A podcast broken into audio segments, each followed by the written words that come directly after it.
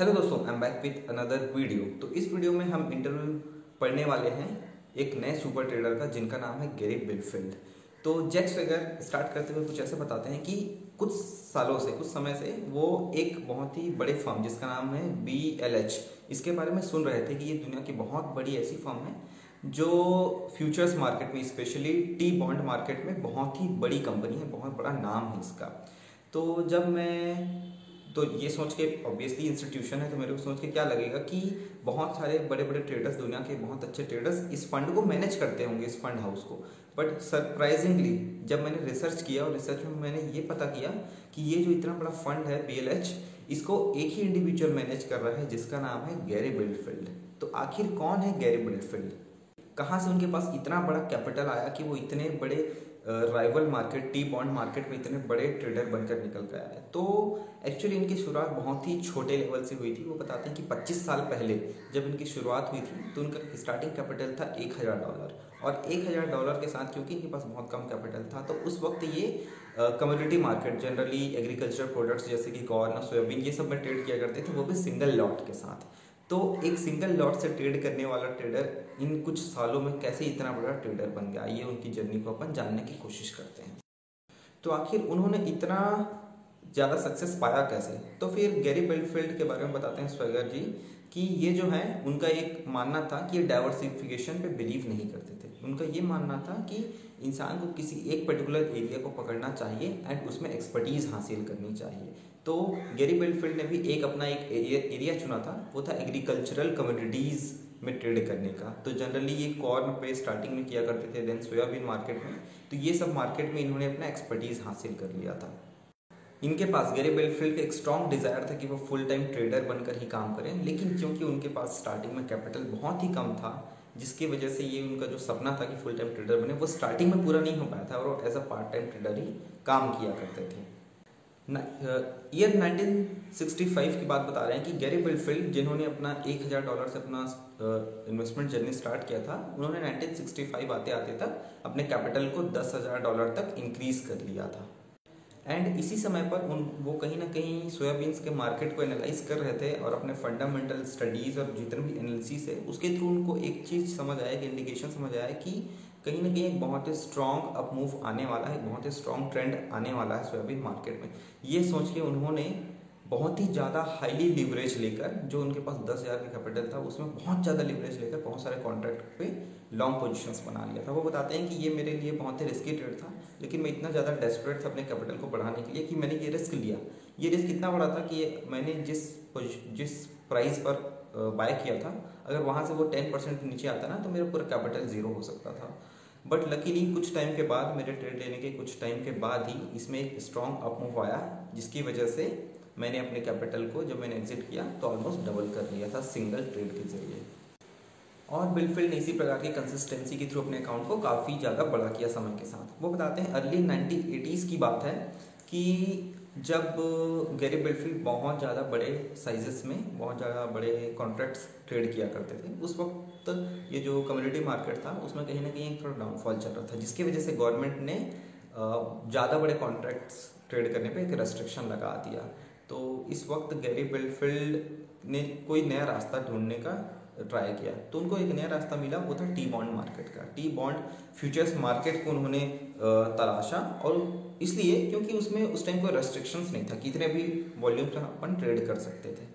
हालाँकि बाद में उसमें भी रेस्ट्रिक्शंस लग गया, लेकिन उस वक्त पर नहीं था। तो जब ये कम्युनिटी मार्केट सोयाबीन मार्केट में फॉल आ रहा था, उस वक्त डायरेक्टली अराउंड द ईयर 1983 वो सोयाबीन से स्विच करके टी बॉन्ड मार्केट में चले गए।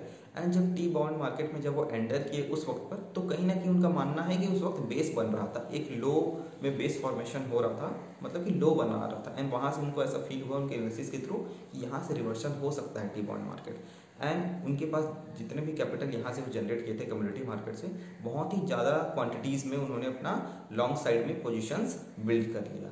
एंड देखते ही देखते कुछ सालों में, लगभग 1985 के आते आते उनका जो ये अप रैली था वो बहुत ही ज़्यादा ब्लास्ट कर गया अप साइड में एंड इनको बहुत ही ज़्यादा बड़े प्रॉफिट्स यहाँ पर हुए। वो बताते हैं कि उनके ज़िंदगी में जितने बड़े प्रॉफिट्स हुए ना उनमें से ये वाला जो पर्टिकुलर प्रॉफिट हुआ था वो काफ़ी ज़्यादा बड़ा है। ये ऑलमोस्ट uh, 1986 तक बहुत ही अप रैली इनको मिला था एंड बहुत ज़्यादा प्रॉफिट इन्होंने जनरेट किया था डिमांड मार्केट में। तो इन शॉर्ट हम आज पढ़ने हम हम आज इंटरव्यू जानने वाले हैं एक ऐसे ट्रेडर का जिन्होंने अपने करियर की शुरुआत की थी एक सिंगल लॉट से एंड बाद में कुछ सालों के बाद वो इतने बड़े ट्रेडर बन गए कि वो टी बॉन्ड मार्केट में सबसे ज़्यादा ट्रेड करने वाले इंस्टीट्यूशन को मैनेज करने लगे थे सिंगल हैंडली बिल्फिल इतने बड़े ट्रेडर तो थे, लेकिन उनका एक दूसरा इमेज भी था कि वो दुनिया की नज़र में तो बहुत बड़े ट्रेडर थे जो हाई वॉल्यूम में ट्रेड करते थे बट उनका जो दूसरा फेस था वो ये था कि वो आज भी क्योंकि अपने परिवार से बहुत ज़्यादा प्यार करते थे, अपने गाँव से बहुत ज़्यादा प्यार करते थे, जिसकी वजह से वो पूरा ट्रेडिंग अपने गाँव से ही किया करते थे, अपने गाँव में घर से ही परिवार के साथ रहकर किया करते थे। वो कभी भी शिकागो एक्सचेंज में आए नहीं, सिटी में आए नहीं एंड अपने गाँव से ही सब चीज़ किया करते थे। तो मैं जब इंटरव्यू लेने के लिए उनके गाँव में गया तो बहुत ही आलिशान बंगला था, जहाँ पर बहुत सारे बड़े बड़े स्क्रीन्स लगे हुए थे थाट्स लगे हुए थे कोर्ट्स लगे हुए थे। तो इस प्रकार से मेरी उनसे मुलाकात हुई थी। एंड अभी तक मैंने जितने भी लोगों का इंटरव्यू लिया है, उनमें से गैरी बिलफील्ड का इंटरव्यू लेना काफ़ी ज़्यादा मुश्किल था, क्योंकि उनकी पर्सनालिटी ऐसी थी। बहुत ही सरल स्वभाव के आदमी हैं, बहुत ही कम बात करने वाले हैं एंड बहुत ही शाय नेचर के हैं और ज़्यादा चीज़ ओपन करना नहीं चाहते हैं, जिसकी वजह से मुझे उनसे सवालों के उत्तर लेने में काफ़ी ज़्यादा मशक्क़त होती है, ऐसा जैक्स वगैरह बता रहे हैं। और वो एक चीज़ ऐसा भी बता रहे हैं कि कई बार ऐसा था कि मैं कुछ सवाल करता था और वो जो उत्तर देते थे ना, उनकी लंबाई मेरे सवाल की लंबाई से भी छोटी होती थी। तो जब मैंने इंटरव्यू कंप्लीट किया, उसके बाद जब मैं बुक लिख रहा था तो मुझे ऐसा फील हुआ कि यार, इस इंटरव्यू को मुझे हटा देना चाहिए, क्योंकि बहुत ज़्यादा बड़ा इंटरव्यू तो हो नहीं पाया है। ये सोच के मैं हटाने की फिराक में था। लेकिन फिर सोचा, नहीं, दुनिया के इतने बड़े ट्रेडर हैं टी बॉन्ड मार्केट के ऑलमोस्ट सबसे बड़े ट्रेडर थे उस टाइम के। तो मैं और उनकी जर्नी बहुत ज़्यादा इंस्पायरिंग है कितने ऐसे एकदम स्टार्टिंग छोटे लेवल से स्टार्ट करके इतने बड़े लेवल पर आए हैं, मैं इसको मिस नहीं कर सकता। ये सोच के उन्होंने इनके वीडियो को भी इस बुक में ऐड किया है। तो चलिए दोस्तों, बिना किसी देरी के डायरेक्टली इनकी one to one question answer interview को हम जानते हैं। तो ये थी इनकी जर्नी गैरी बिल्डफील्ड की। आइए उनके क्वेश्चन को जानते हैं। सो द फ़र्स्ट क्वेश्चन वगैरह आस्किंग जो पूछ रहे हैं गैरी बिल्डफील्ड से, वो है कि आपका जो मार्केट है, उसको एनालाइज करने का आपका तरीका क्या है? किस प्रकार से आप एनालाइज करते हैं? गैरीफिल ने बताया कि मैं जनरली बहुत ज़्यादा फंडामेंटल एनालिसिस पे रिलाय करता हूँ। मैं फंडामेंटल्स को पढ़ने की कोशिश करता हूँ किसी मार्केट की। लेकिन फंडामेंटल्स ऐसी चीज़ है जिसको बहुत ज़्यादा अच्छे से हम नहीं पढ़ सकते। एंड कहीं ना कहीं कुछ चीज़ें छूट जाती है, जिसकी वजह से मेरे को दूसरी चीज़ों का भी सहारा लेने की ज़रूरत पड़ती है। स्वैगर ने पूछा दूसरी चीज़ का मतलब टेक्निकल एनालिसिस है गैरी बेडफील्ड ने बोला यस टेक्निकल एनालिसिस है। मेरे पास एक ट्रेंड फॉलोइंग सिस्टम है जिसको मैं फंडामेंटल एनालिसिस के साथ कंबाइन करके यूज़ करता हूँ। क्या आप ये आपके पास जो ट्रेंड फॉलोइंग सिस्टम है उसको कंसिस्टेंटली हर टाइम यूज़ करते हैं?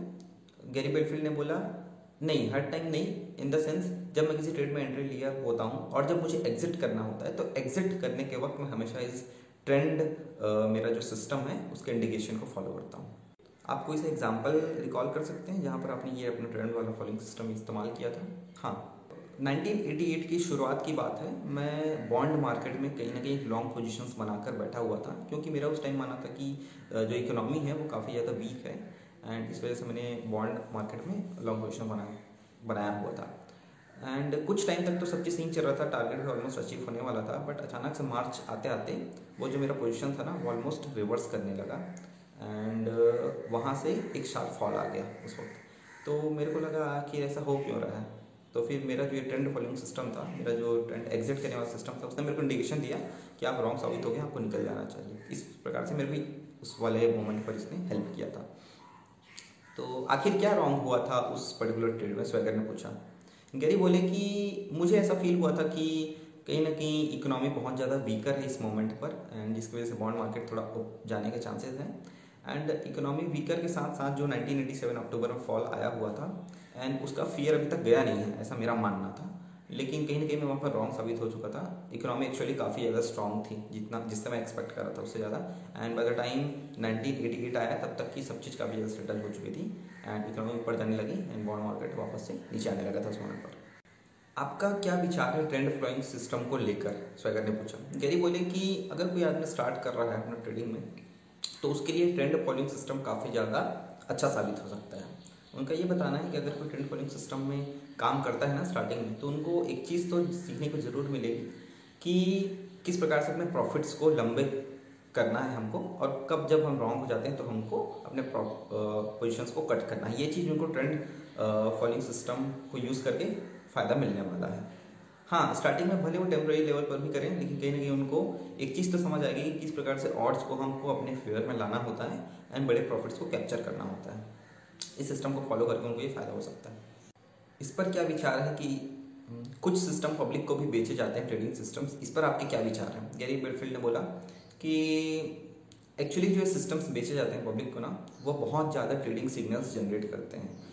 एंड अगर बहुत ज़्यादा ट्रेडिंग सिग्नल्स जनरेट करें, इसका मतलब कोई पर्सन बहुत ज़्यादा ट्रेड्स लेगा। एंड जितने ज़्यादा वो ट्रेड्स लेता है ना, उसके कारण उसके ट्रांजेक्शन कॉस्ट बहुत ज़्यादा हो जाते हैं। एंड इवेंचुअली ट्रांजेक्शन कॉस्ट ज़्यादा होने की वजह से उसको बहुत ज़्यादा प्रॉफिट्स करने पड़ते हैं, ताकि वो अपने ट्रांजेक्शन कॉस्ट को भी रिकवर कर सकें। तो ये सब चीज़ें कभी ना कहीं थोड़ा ज़्यादा डिफ़िकल्ट हो जाती है। अगर कोई सिस्टम ज़्यादा हमारे लिए एंट्रीज ट्रिगर कर रहा है, अगर दे रहा है एंट्रीज का सिग्नल दे रहा है तो ये चीज़ें ज़्यादा डिफ़िकल्ट स्वैगर ने पूछा, आप जिस, किसी भी पर्सन का एक ट्रेडिंग हैबिट होता है, उसके साथ अगर वो ट्रेंड सिस्टम को फॉलो करे तो इस पर आपके क्या विचार हैं? गैरी बेलफील्ड ने बोला कि, देखिए, उनका, मेरा ऐसा मानना है कि अगर कोई से पर्टिकुलर ट्रेडर है, उनका एक पर्टिकुलर कुछ सिस्टम होगा एंड उनका कुछ ओन जजमेंट होगा तो हाफ़ ऑफ़ द क्वांटिटी को उनको ये जो भी ट्रेड फॉलोइंग सिस्टम होता है, उसके थ्रू ट्रेड करना चाहिए एंड हाफ़ क्वांटिटी को खुद के जजमेंट से उनको ट्रेड करना चाहिए। क्या यही तरीका है जिससे आप ट्रेड करते हैं? गैरी बर्फिल बोले कि जब मैंने स्टार्ट किया था, उस वक्त पर मैं ज़्यादातर सिस्टम्स पे ज़्यादा रिलाई करता था, ये सब ट्रेडिंग ट्रेंड फॉलोइंग सिस्टम पर। लेकिन आज के टाइम पे मैं खुद के जजमेंट पे ज़्यादा रिलाई करता हूँ। क्यों ऐसा कर रहे हैं? क्या आपका जो खुद का जजमेंट है वो ज़्यादा रिलायबल है? या फिर जो, वो जो सिस्टम है, वो अच्छे से काम करने नहीं लगा है? गैरी बेडफील्ड बताया कि एक्चुअली जब मैं पहले ट्रेड किया करता था, उस वक्त तो सब सिस्टम काफ़ी अच्छे से काम करते थे। लेकिन आज के टाइम पे बहुत ज़्यादा लोग उस सिस्टम को इस्तेमाल कर रहे हैं एंड क्योंकि ज़्यादा लोग इस्तेमाल कर रहे हैं तो वो चीज़ें उतने अच्छे से काम नहीं कर पा रही है। इसलिए मैं खुद के जजमेंट पे ज़्यादा आज के टाइम पे फोकस्ड हूँ। आप टी बॉन्ड मार्केट पर ट्रेड करते हैं तो क्या वो वो मेजर फंडामेंटल फैक्टर्स हैं जिसको आप देखते हैं वहाँ पर एनालाइज करने के लिए? इकोनॉमी इकोनॉमी सबसे बड़ा सिंगल फैक्टर है फंडामेंटल फैक्टर जिसको मैं देखता हूँ टी बॉन्ड मार्केट एनालाइज करने के लिए। और जो बाकी अदर चार फैक्टर्स हैं जिसको मैं देखता हूँ, वो है इन्फ्लेशन का एक्सपेक्टेशंस कि क्या इन्फ्लेशन हो सकता है डॉलर में क्या चल रहा है डॉलर के प्राइजेस में ट्रेड बैलेंस क्या चल रहा है अभी, और बजट में डेफिसिट कितना है। ये चार फैक्टर्स को मैं कंबाइन करता हूँ इकोनॉमी को देखने के साथ साथ उससे मेरे को टी बॉन्ड मार्केट का कम्प्लीटली अंदाज़ा लग जाता है। आपको बॉन्ड मार्केट में, आपको इस मार्केट में एक्चुअली पिछले 25 साल से आप हैं तो इतने तो बहुत सारे ट्रेडर्स रह भी नहीं पाते इतनी लंबी जर्नी होती है लोगों की। तो आपने, आपकी इतने लंबे करियर में कुछ ऐसा ड्रामेटिक ट्रेड्स आया होगा ना? कौन सा आया? आया है तो बताइए प्लीज़ गेरी बेटफील्ड ने बोला कि हाँ ऐसे ड्रामेटिक ट्रेड्स तो बहुत सारे आए हैं मेरे ट्रेडिंग करियर में। बट जो सबसे अच्छा मुझे फील होता है वो है 1983 और 84 के बॉन्ड मार्केट में जो हुआ था, कि उस वक्त मैंने जो पोजीशंस बनाए थे ना, वो काफ़ी ज़्यादा ड्रामेटिक थे। मैंने जो भी एंट्री लिया था। कितने प्राइस पर आपने उस टाइम पर एंट्री किया था, उस बॉटम को कैच किया था? बता दें, मैंने उस बॉटम को कैच किया था, उस टाइम प्राइस चल रहा था around sixty three sixty six के आसपास मैंने कैच किया था बॉन्ड मार्केट के प्राइस को। जनरली आप कितना रिस्क लेते हैं टी बॉन्ड मार्केट में गरीब बिल्फिल ने बताया कि जनरली मैं एक से डेढ़ पॉइंट का रिस्क लेता हूँ आपको समझाने के लिए। टी बॉन्ड मार्केट में एक पॉइंट का मतलब होता है थर्टी टू टिक्स एंड एक एक पॉइंट का मतलब होता है एक लॉट में, एक टी बॉन्ड के कॉन्ट्रैक्ट के लॉट में। एक हज़ार डॉलर, है ना? तो इस प्रकार से एक कॉन्ट्रैक्ट में एक हज़ार डॉलर का रिस्क वो एक से डेढ़ हज़ार डॉलर का रिस्क लिया करते थे एक सिंगल कॉन्ट्रैक्ट में। अगर आपने किसी पर्टिकुलर प्राइस पर ट्राई किया है एंट्री करने का एंड अगर वो सही से काम नहीं कर रहा है तो क्या करते हैं? एग्जिट कर जाते हैं दूसरी जगह, ढूंढते हैं अपॉर्चुनिटी यस यही करता हूँ। अगर गलत साबित हो गया, तुरंत एग्जिट करके नई अपॉर्चुनिटीज़ ढूँढने का ट्राई करता हूँ। क्या आपको अपना कुछ ऐसा ट्रेड याद है कि जहाँ पर आप ऐसे टाइम पर एंट्री मार लिए थे कि जिसके बाद आपको एग्जिट करने की ज़रूरत आसानी से पड़ी नहीं थी? हाँ हाँ मुझे याद है, वो बता रहे हैं कि 1984 मई की बात है। उस वक्त इकोनॉमी बहुत ज़्यादा हलचल हो चुकी थी। एक ऐसा टाइम था 1974 से वो बैंकिंग सेक्टर में थे कि उनको तीन साल के भी कहीं लोन वगैरह नहीं मिलते थे। थर्टीन परसेंट इंटरेस्ट रेट में हो रही। तो ऐसा इस टाइम पर एक 1984 के टाइम पर एक टाइम आ गया था। कि कंट्री में बहुत ज़्यादा अनएम्प्लॉयमेंट हो चुका था अराउंड ट्वेंटी परसेंट का। इन्फ्लेशन रेट काफ़ी ज़्यादा बढ़ चुका था और रिसेशन वगैरह भी आने लगा था इस पर्टिकुलर मोमेंट में, उनको ऐसा फील हुआ। और उनको लगा कि यही वो टाइम है जब इकोनॉमी काफ़ी ज़्यादा वीक हो रही है तो उनको लगा कि टी बॉन्ड मार्केट में भाई एक अपॉर्चुनिटी है अपसाइड में बैठने का। तो इस प्रकार से उन्होंने टी बॉन्ड मार्केट में काफ़ी सारे लॉन्ग पोजिशंस को क्रिएट किया था। और इसके बाद उनको काफ़ी ज़्यादा बड़े प्रॉफिट जनरेट हुए थे और वो बताते हैं कि उनकी ज़िंदगी का सबसे बड़े प्रॉफिट उसको इसी टाइम पर मिले हुए थे। एक अच्छे ट्रेडिंग का सबसे बड़ा गुण क्या है आपके हिसाब से? गैरी बेफिल बताता है कि गुण यही है कि भाई अगर आपका कोई अच्छा ट्रेड आपने ले लिया है ना तो उसमें बैठे रहो लंबे टाइम तक। और अगर कोई सा गलत ट्रेड है, तुरंत एग्जिट करो। ये गुण है जिसको मैं फॉलो करता हूँ। आप किस प्रकार से ये चीज़ इंश्योर करते हैं कि अगर कोई सा विनिंग ट्रेड है, उसको लंबे समय तक उसको पकड़ के रखें और कोई सा अगर रॉन्ग ट्रेड है, उसको तुरंत एग्जिट करें। इसका मतलब अगर कोई सा प्रॉफिटेबल ट्रेड है तो आप किस प्रकार से खुद को रोकते हैं कि जल्दी से प्रॉफिट को बुक करें? गैरी बेफिल ने बताया कि इसके लिए तो हमको जब हम कभी भी एंट्री करते हैं, उस वक्त ही ये सब चीज़ों को हमको, अपने को प्लान करके रखना है कि हमारा एक ऑब्जेक्टिव होना चाहिए, हमारी कुछ सोच होनी चाहिए, उसके बाद ही हम ये सब चीज़ एग्जीक्यूट कर सकते हैं। वो बता रहे हैं, क्योंकि अगर हमारे पास ये चीज़ नहीं है कि इतना प्रॉफिट या इतने लेवल तक मैं इसको जाते हुए देख रहा हूँ, ये चीज़ हमारे पास पहले से प्लान नहीं है। तो क्या हुआ कि मार्केट में बहुत सारे बीच में न्यूज़ेस आते हैं। एंड उस न्यूज़ के कारण हम आधे बीच में ही एग्जिट कर देंगे। लेकिन अगर हमारे पास एक है थॉट्स हैं पहले से तो हम ये चीज़ अवॉइड नहीं करेंगे। लेकिन अगर थाट्स नहीं है जिन लोगों के पास तो उनके पास एक अल्टरनेट आइडिया ये हो सकता है कि वो एक ऐसा ट्रेंड सिस्टम को यूज़ कर सकते हैं जो उसको इंडिकेशन दे कि हाँ अब ये ट्रेंड खत्म हो रहा है, अब हमको यहाँ से एग्जिट करने की ज़रूरत है। और अगर कोई एकदम ज़्यादा एक्यूरेसी चाहता है तो उसको इन दोनों को कंबाइन करना चाहिए। ट्रेंड इंडिकेशंस को भी एंड सेकंड उनके खुद के ओन जजमेंट को भी। ये ऐसा करके वो अपने प्रॉफिट्स को विनिंग ट्रेड्स को लंबे समय तक होल्ड कर सकते हैं। गैरी बिलफ्रिड बता रहे हैं ओवर ट्रेडिंग ओवर ट्रेडिंग के कारण है जिसकी वजह से बहुत सारे लोग लूज़ करते हैं। और ओवर ट्रेडिंग वो इसलिए करते हैं क्योंकि उनको ऐसा लगता है कि हमको हर एक ट्रेड में सही होने की ज़रूरत है। एंड लेकिन ऐसा पॉसिबल नहीं है। हर एक ट्रेड में हम सही नहीं हो सकते। इस सोच को हटाना है ओवर ट्रेडिंग को कम करना है। एक सक्सेसफुल ट्रेडर के क्या वो गुण हैं आपके हिसाब से? सबसे इंपॉर्टेंट गुण है डिसिप्लिन ये बात तो हम हर किसी से सुने होंगे। हमको डिसिप्लिन के साथ रहना है मार्केट में। सेकेंड वन इज़ पेशेंस अगर कोई सा पर्टिकुलर ट्रेड है जिसमें हम राइट हो चुके हैं तो हमको पेशेंस के साथ उसको होल्ड करना है। थर्ड इज़ हमारे पास हिम्मत होनी चाहिए कि हम मार्केट में जाएँ और ट्रेड लें। फोर्थ इंपॉर्टेंट गुण है, हमारे अंदर अगर हमको लॉसेस हो रहे हैं ना, उसको एक्सेप्ट करने का हमारे अंदर दम होना चाहिए, हमारे अंदर माजदा होना चाहिए कि हाँ हम रॉन्ग साबित हो गए हैं, हमको इतना लॉसेस दो और हम जा रहे हैं। एंड पांचवा सबसे इंपॉर्टेंट हमारे अंदर एक स्ट्रॉन्ग डिज़ायर बहुत ज़्यादा ज़ोर की हमारे अंदर भूख होनी चाहिए जीतने की एंड मंजिल पाने की। तो ये पाँच फैक्टर है। पहला डिसिप्लिन बोले। सेकंड पेशेंस है। तीसरा, हमको ट्रेड करने के लिए हमारे अंदर करेज चाहिए। चौथा, अगर हार रहे हैं तो हार को एक्सेप्ट करने का माजदा चाहिए। पांचवा, हमको अंदर एक जोश होना चाहिए जुनून होना चाहिए कि हाँ मैं जीत सकता हूँ, मैं जीतने आया हूँ। अगर ये पाँच ट्रेड है किसी आदमी में तो सक्सेसफुल ट्रेडर बन सकता है। बाकी चार पॉइंट तो फेयरली इजी थे। वो जो आपने बोला कि अनविलिंगनेस टू लूज मतलब कि जीतने की, हारने की होना चाहिए हमारे अंदर एक्सेप्ट करने की, उसका मतलब क्या है? गैरी बेलफेट बता रहे हैं कि मतलब यही है कि अगर हमको लॉसेस हो जाते हैं कभी, ठीक है तो हमको रिग्रेट नहीं करना है। उसको समझना कि हाँ हम यहाँ रॉन्ग साबित हो गए हमारे पास नई अपॉर्चुनिटीज़ आएगी। सोच के उस पर्टिकुलर ट्रेड को क्लोज करके हमको नेक्स्ट में जाना चाहिए। जनरली मैंने लोगों को देखा कि अगर उनको लॉस हो जाता है ना, उस, वो उस पर्टिकुलर ट्रॉमा से बाहर नहीं निकल पाते हैं। उस दुख, दर्द में डूब जाते हैं कि अगर मेरे को नुकसान हो गया यहाँ पर। एक्सेप्ट नहीं कर पाते हैं। तो ये इंपॉर्टेंट चीज़ है, लोगों को ध्यान रखना चाहिए। आपने एक इंपॉर्टेंट गुण बताया करेज होना चाहिए मार्केट में ट्रेड देने के लिए। थोड़ा इलोबरेट कर सकते हैं। देखिए एग्जांपल देते हुए बता रहे हैं कि मान लीजिए आप कहीं पर एक ये वाला है रेसलिंग वाला कंपटीशन चल रहा है मान लीजिए, ठीक है? दो एक रेसलर हैं मतलब एक दूसरे को पुश करना है यहाँ पर, ठीक है? एक पर्टिकुलर है जो 280 पाउंड का एक आदमी है, दूसरा एक सौ सत्तर पाउंड का, ठीक है? इन दोनों के बीच लड़ाई हो रही है। तो भाई ये जो 170 वाला है ना, उसके अंदर इतना दम होना चाहिए, उसके अंदर इतना करेज होना चाहिए, हिम्मत होनी चाहिए कि वो कम से कम जाए तो सही इससे लड़ने के लिए, वरना वो 280 वाले को देखकर ही पहले भाग जाएगा तो वो कैसे जीत पाएगा लड़ाई को।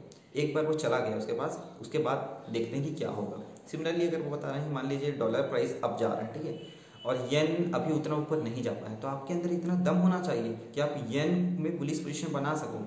ये सोच के कि हाँ यार डॉलर ऊपर गया तो येन भी ऊपर जा सकता है। आपके अंदर इतना दम होना चाहिए। ये चीज़ समझाते हैं कि करेज होना इंपॉर्टेंट है मार्केट में एंट्रीज एंड एग्जिट्स लेने के लिए एंड ट्रेड करने के लिए।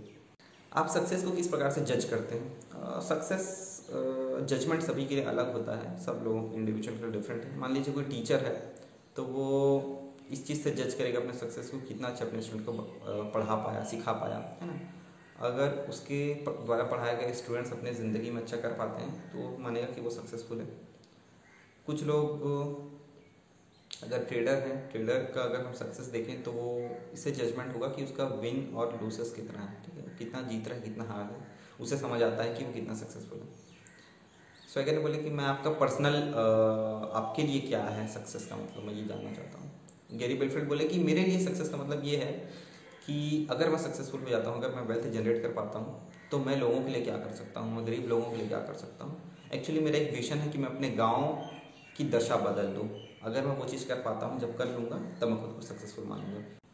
और इस करने, इसको करने के लिए एक्चुअली मैंने एक फाउंडेशन भी बनाया है अपने गाँव में, जहाँ पर मैं कुछ कम्युनिटी को हेल्प करता हूँ एंड इसको मैं अपनी सक्सेस मानता हूँ। ये फाउंडेशन किस टाइप का ऐसा फाउंड जहाँ पर आपका थोड़ा बहुत हेल्प है वेल्थ वाइज और क्या है, किस टाइप का फाउंडेशन है? एक ऐसा फाउंडेशन जिसको हम टोटली मैनेज करते हैं, मैं और मेरी वाइफ जिसमें कम्प्लीटली कैपिटल हम लगाते हैं और उसको मैनेज भी हम करते हैं कि कैसे क्या करना है। किस चीज़ पे फोकस करना है, कौन से काम करवाना है कम्युनिटी के लिए, सब चीज़ हमें फोकस करते हैं उस फाउंडेशन पे। कब आपने इस फाउंडेशन की शुरुआत की थी? बता रहे हैं कि अर्ली 1985 में मैंने इसे शुरुआत की थी। बट एक्चुअली ये जो करना था मेरे को, है ना, इसके विचार और थॉट्स जो थे मेरे अंदर बहुत पहले से। उन्नीस सत्तर के आसपास से मैंने सोच लिया था कि मेरे को फाउंडेशन बनाना है, अपने गाँव के लिए कुछ करना है कम्युनिटी को आगे बढ़ाना है। आप इसको एक लॉन्ग टर्म गोल की तरह देखते हैं, जिसकी वजह से आपको कहीं ना कहीं ट्रेडिंग में भी हेल्प हुई है। यस मैं बिल्कुल सोचता हूँ, क्योंकि मेरे अंदर हमेशा से गोल था कि मेरे को ज़्यादा पैसे जनरेट करने हैं एंड इस फाउंडेशन को बनाना है। तो कहीं ना कहीं एक मेरा मोटिवेशन फैक्टर था ये। एक नए बिगनर ट्रेडर के लिए जो शुरू कर रहा है, उसके लिए बहुत इंपॉर्टेंट लेसन आप क्या देना चाहेंगे? एक इंपॉर्टेंट लेसन यही है गैरी बिल्फिल्ड ने बोला कि यार जब आप शुरुआत कर रहे हैं ना तो आप बाकी लोगों से इतना पीछे मत चले जाइए, इतना पिछड़ मत जाइए कि वापस आने में आपको बहुत ज़्यादा दिक्कत हो। कहने का मतलब ये है कि जब स्टार्ट कर रहे हैं तो अपना कैपिटल जो है ना, बहुत छोटा रखना चाहिए। हमको इतने बड़े लॉसेस उस टाइम नहीं करने हैं कि हम उसे रिकवर ही ना कर पाएँ। स्टार्टिंग में कैपिटल छोटे होंगे रिस्क हमको कम लेना है। ये चीज़ स्टार्टिंग में लोग नहीं समझ पाते हैं बहुत ज़्यादा रिस्क ले लेते हैं। रिस्क तभी लेना चाहिए जब हम रिस्क को संभालने के कैपेबल हों। स्टार्टिंग में इतना रिस्क लेने की ज़रूरत नहीं है। क्योंकि अगर आप स्टार्टिंग में ही लोगों से बहुत ज़्यादा पिछड़ गए ना तो वापस आपको ज्वाइन कर पाना उस रास्ते को आपके पास इतनी हिम्मत ही नहीं बचेगी। स्वैगर बता रहे हैं इस पर्टिकुलर पॉइंट के बाद। बीच में इंटरव्यू के दौरान ऐसे कई सारे पॉइंट्स आए जहाँ पर उन्होंने मुझे अपना टेप रिकॉर्डर को बंद करने के लिए बोला। मैं कुछ अगर क्वेश्चंस पूछता था तो यहाँ पर भी मैंने कसिनो और ट्रेडिंग से रिलेटेड क्वेश्चन बोला था। उसमें उन्होंने मुझे बोला टेप रिकॉर्डर बंद करो फिर मैं बता रहा हूँ? लेकिन मैं उन्होंने कन्विंस किया, नहीं यार इसमें ज़रूरत नहीं है। फिर हमने ये क्वेश्चन का आंसर लिया। तो मैंने उनसे पूछा कि जो पोकर होता है और ट्रेडिंग होता है इन दोनों की क्या एनोलॉजी इन दोनों के बीच क्या रिलेशन है? जिस आपका क्या मानना है? गैरी बिलफिट ने बताया कि आ, मैं बचपन से पोकर एक्चुअली खेला हूँ। मेरे डैडी के साथ मैं इसके बारे में अच्छे से जानता था। तो एक्चुअली होता क्या है? पोकर में क्या होता है कि अगर हमको कुछ हैंड्स बना रहे हैं ठीक है? मैं नॉर्मल अपने को नॉर्मल लैंग्वेज में बताता हूँ हिंदी में कि अगर हम कोई ताश खेल रहे हैं ठीक है? एक ऐसा ताश खेल रहे हैं जिसमें हमको जोड़ी बनानी है। तो हम क्या करते हैं? हम अपने पास जो भी कार्ड्स रखे हुए हैं उनको देखते हैं। और जब वहाँ हमको सामने लोग कार्ड्स अपने फेंक रहे होते हैं और जो गड्डी में कार्ड्स रखे हुए होते हैं हम वहाँ से देखते हैं। हम अपने पास जो कार्ड्स हैं उससे मिलाते हैं। अगर हमको लगता है कि हाँ इसकी ज़रूरत है तब हम लेते हैं। वरना क्या करते हैं? उसको वापस फेंक देते हैं। कोई और अगला कार्ड्स फेंक रहा है हाँ, क्या हमको तुरंत उठा लेते हैं? हम नहीं उठाते हैं। हम पहले चेक करते हैं कि क्या मेरे को सच में ज़रूरत है और मेरे पास जो कार्ड्स रखे हुए हैंड्स जो हैं क्या हैंड्स बनेंगे यहाँ पर? अगर नहीं बनते हैं तो हम जनरली नहीं उठाते हैं राइट हम उसको नहीं उठाते हैं। यही चीज़ गेरी बेरफेट बता रहे हैं कि भाई जब हम पोकर में इंतज़ार करते हैं पेशेंस के साथ कि एक राइट कार्ड आए जिससे कि मेरे को एक अच्छा हैंड्स बने तो हम ट्रेडिंग में हम क्यों ये चीज़ अप्लाई नहीं करते? हमको ट्रेडिंग में भी सेम काइंड ऑफ़ पेशेंस चाहिए। हमको पिक करना है कि कब हमारे लिए एक अच्छी अपॉर्चुनिटी आएगी। तब मेरे को जब सारे चेकलिस्ट फुलफिल होंगे, उसके बाद ही मैं उस पर्टिकुलर ट्रेड को लूँगा और अपने पोजीशंस में डालूँगा। जब तक कि मेरे को फेवरेबल नहीं लग रहा है ना, उसको हमको ताश के पत्ते की तरह छोड़ देना है। भले लोग फेंकें उसको, हमको छोड़ देना है। इवन हम गड्डी से उठाए अगर मैच नहीं कर रहे हमारे रिक्वायरमेंट के हिसाब से, हमको उसको छोड़ देना है। हमको तभी पिक करना है जब हमको लगे कि हाँ मेरी जो रिक्वायरमेंट्स है वो यहाँ पर मीट होगी तो इस प्रकार से उन्होंने पोकर और ट्रेडिंग का वो बताया था रिलेशन बताया था। काफ़ी ज़्यादा स्वेगर बता रहे हैं कि ये चीज़ मेरे को काफ़ी ज़्यादा सुनने में बहुत अच्छी लगी थी कि कितना शानदार एक्सप्लेनेशन है। जब हम पोकर में इतना ज़्यादा एनालाइज करते हैं पोजिशन बनाने के लिए तो हम ट्रेडिंग में क्यों नहीं कर सकते? हमको भी जब एक राइट अपॉर्चुनिटी के लिए पेशेंस रखकर वेट करना चाहिए। तो इस प्रकार से short and sweet interview Gary Bielfeldt के साथ यहाँ पर एंड होती है। स्वेगर बताते हैं कि मेरे को इनके साथ इंटरव्यू लेने में थोड़ा सा दिक्कत हुआ, क्योंकि उनका नेचर थोड़ा सा शाही था उपन्यास इनके अंदर थोड़ा कम था। जिसकी वजह से मैं ज़्यादा क्वेश्चन इनसे पूछ नहीं पाया। एंड क्वेश्चन जो पूछता भी था तो मेरे को आंसर बहुत छोटे मिलते थे।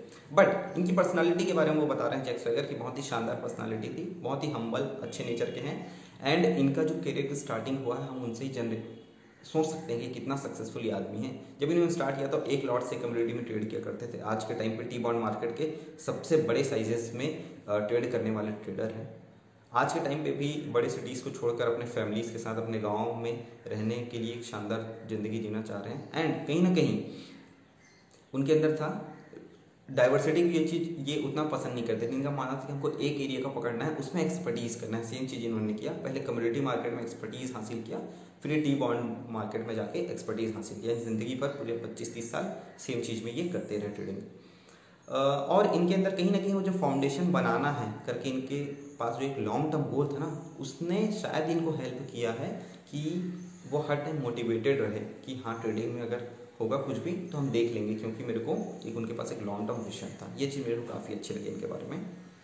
और अगर हम बोले जिस प्रकार से अगर मैं सामने से इनसे बात किया तो पता कितने ज़्यादा हम्बल आदमी हैं, कितने ज़्यादा शांत स्वभाव के हैं। लेकिन इनका जो ट्रेडिंग है ना, वो बहुत ज़्यादा एग्रेसिव है। तो हम ये चीज़ समझ सकते हैं कि किस प्रकार से एक आदमी ट्रेडिंग में एग्रेसिव हो सकता है, लेकिन उसकी पर्सनैलिटी बहुत ज़्यादा शांत स्वभाव की भी हो सकती है। इंटरव्यू में बहुत सारी चीज़ें हमको जानने को मिली, लेकिन सबसे ज़्यादा जो प्रभावित हुआ, सबसे जो मज़ेदार किस्सा था, वो था लास्ट क्वेश्चन जो कि पोकर और ट्रेडिंग के बीच जो इन्होंने एक संबंध और सामंजस्य समझाया ना हमको कि किस प्रकार से हम पोकर में पेशेंस के साथ इंतज़ार करते हैं, अच्छे कार्ड्स का आने का, ताकि हमारे फ्रेंड्स बने। सिमिलरली ट्रेडिंग में भी हमको पेशेंस के साथ इंतज़ार करना है, एक अच्छे अपॉर्चुनिटी का, उसके बाद ही ट्रेड लेना है। तो दोस्तों, इसी के साथ ये चैप्टर यहाँ पर एंड होता है। मैं आशा करता हूँ कि ये वीडियो आपको काफ़ी ज़्यादा पसंद आई होगी। मैंने ट्राई किया है कि आपको आसान भाषा में ये इस इंटरव्यू को समझा पाऊँ। अगर वीडियो पसंद आए प्लीज़ लाइक करें। कमेंट करके बताएँ। एंड चैनल को सब्सक्राइब करें यार। और कोई दोस्त होंगे जो बुक्स नहीं पढ़ पा रहे हैं प्लीज़ दोस्तों के साथ शेयर करिए, इतना मेहनत कर रहा हूँ, शेयर तो आप कर ही सकते हैं। थैंक यू सो मच मिलते हैं नेक्स्ट वीडियो में।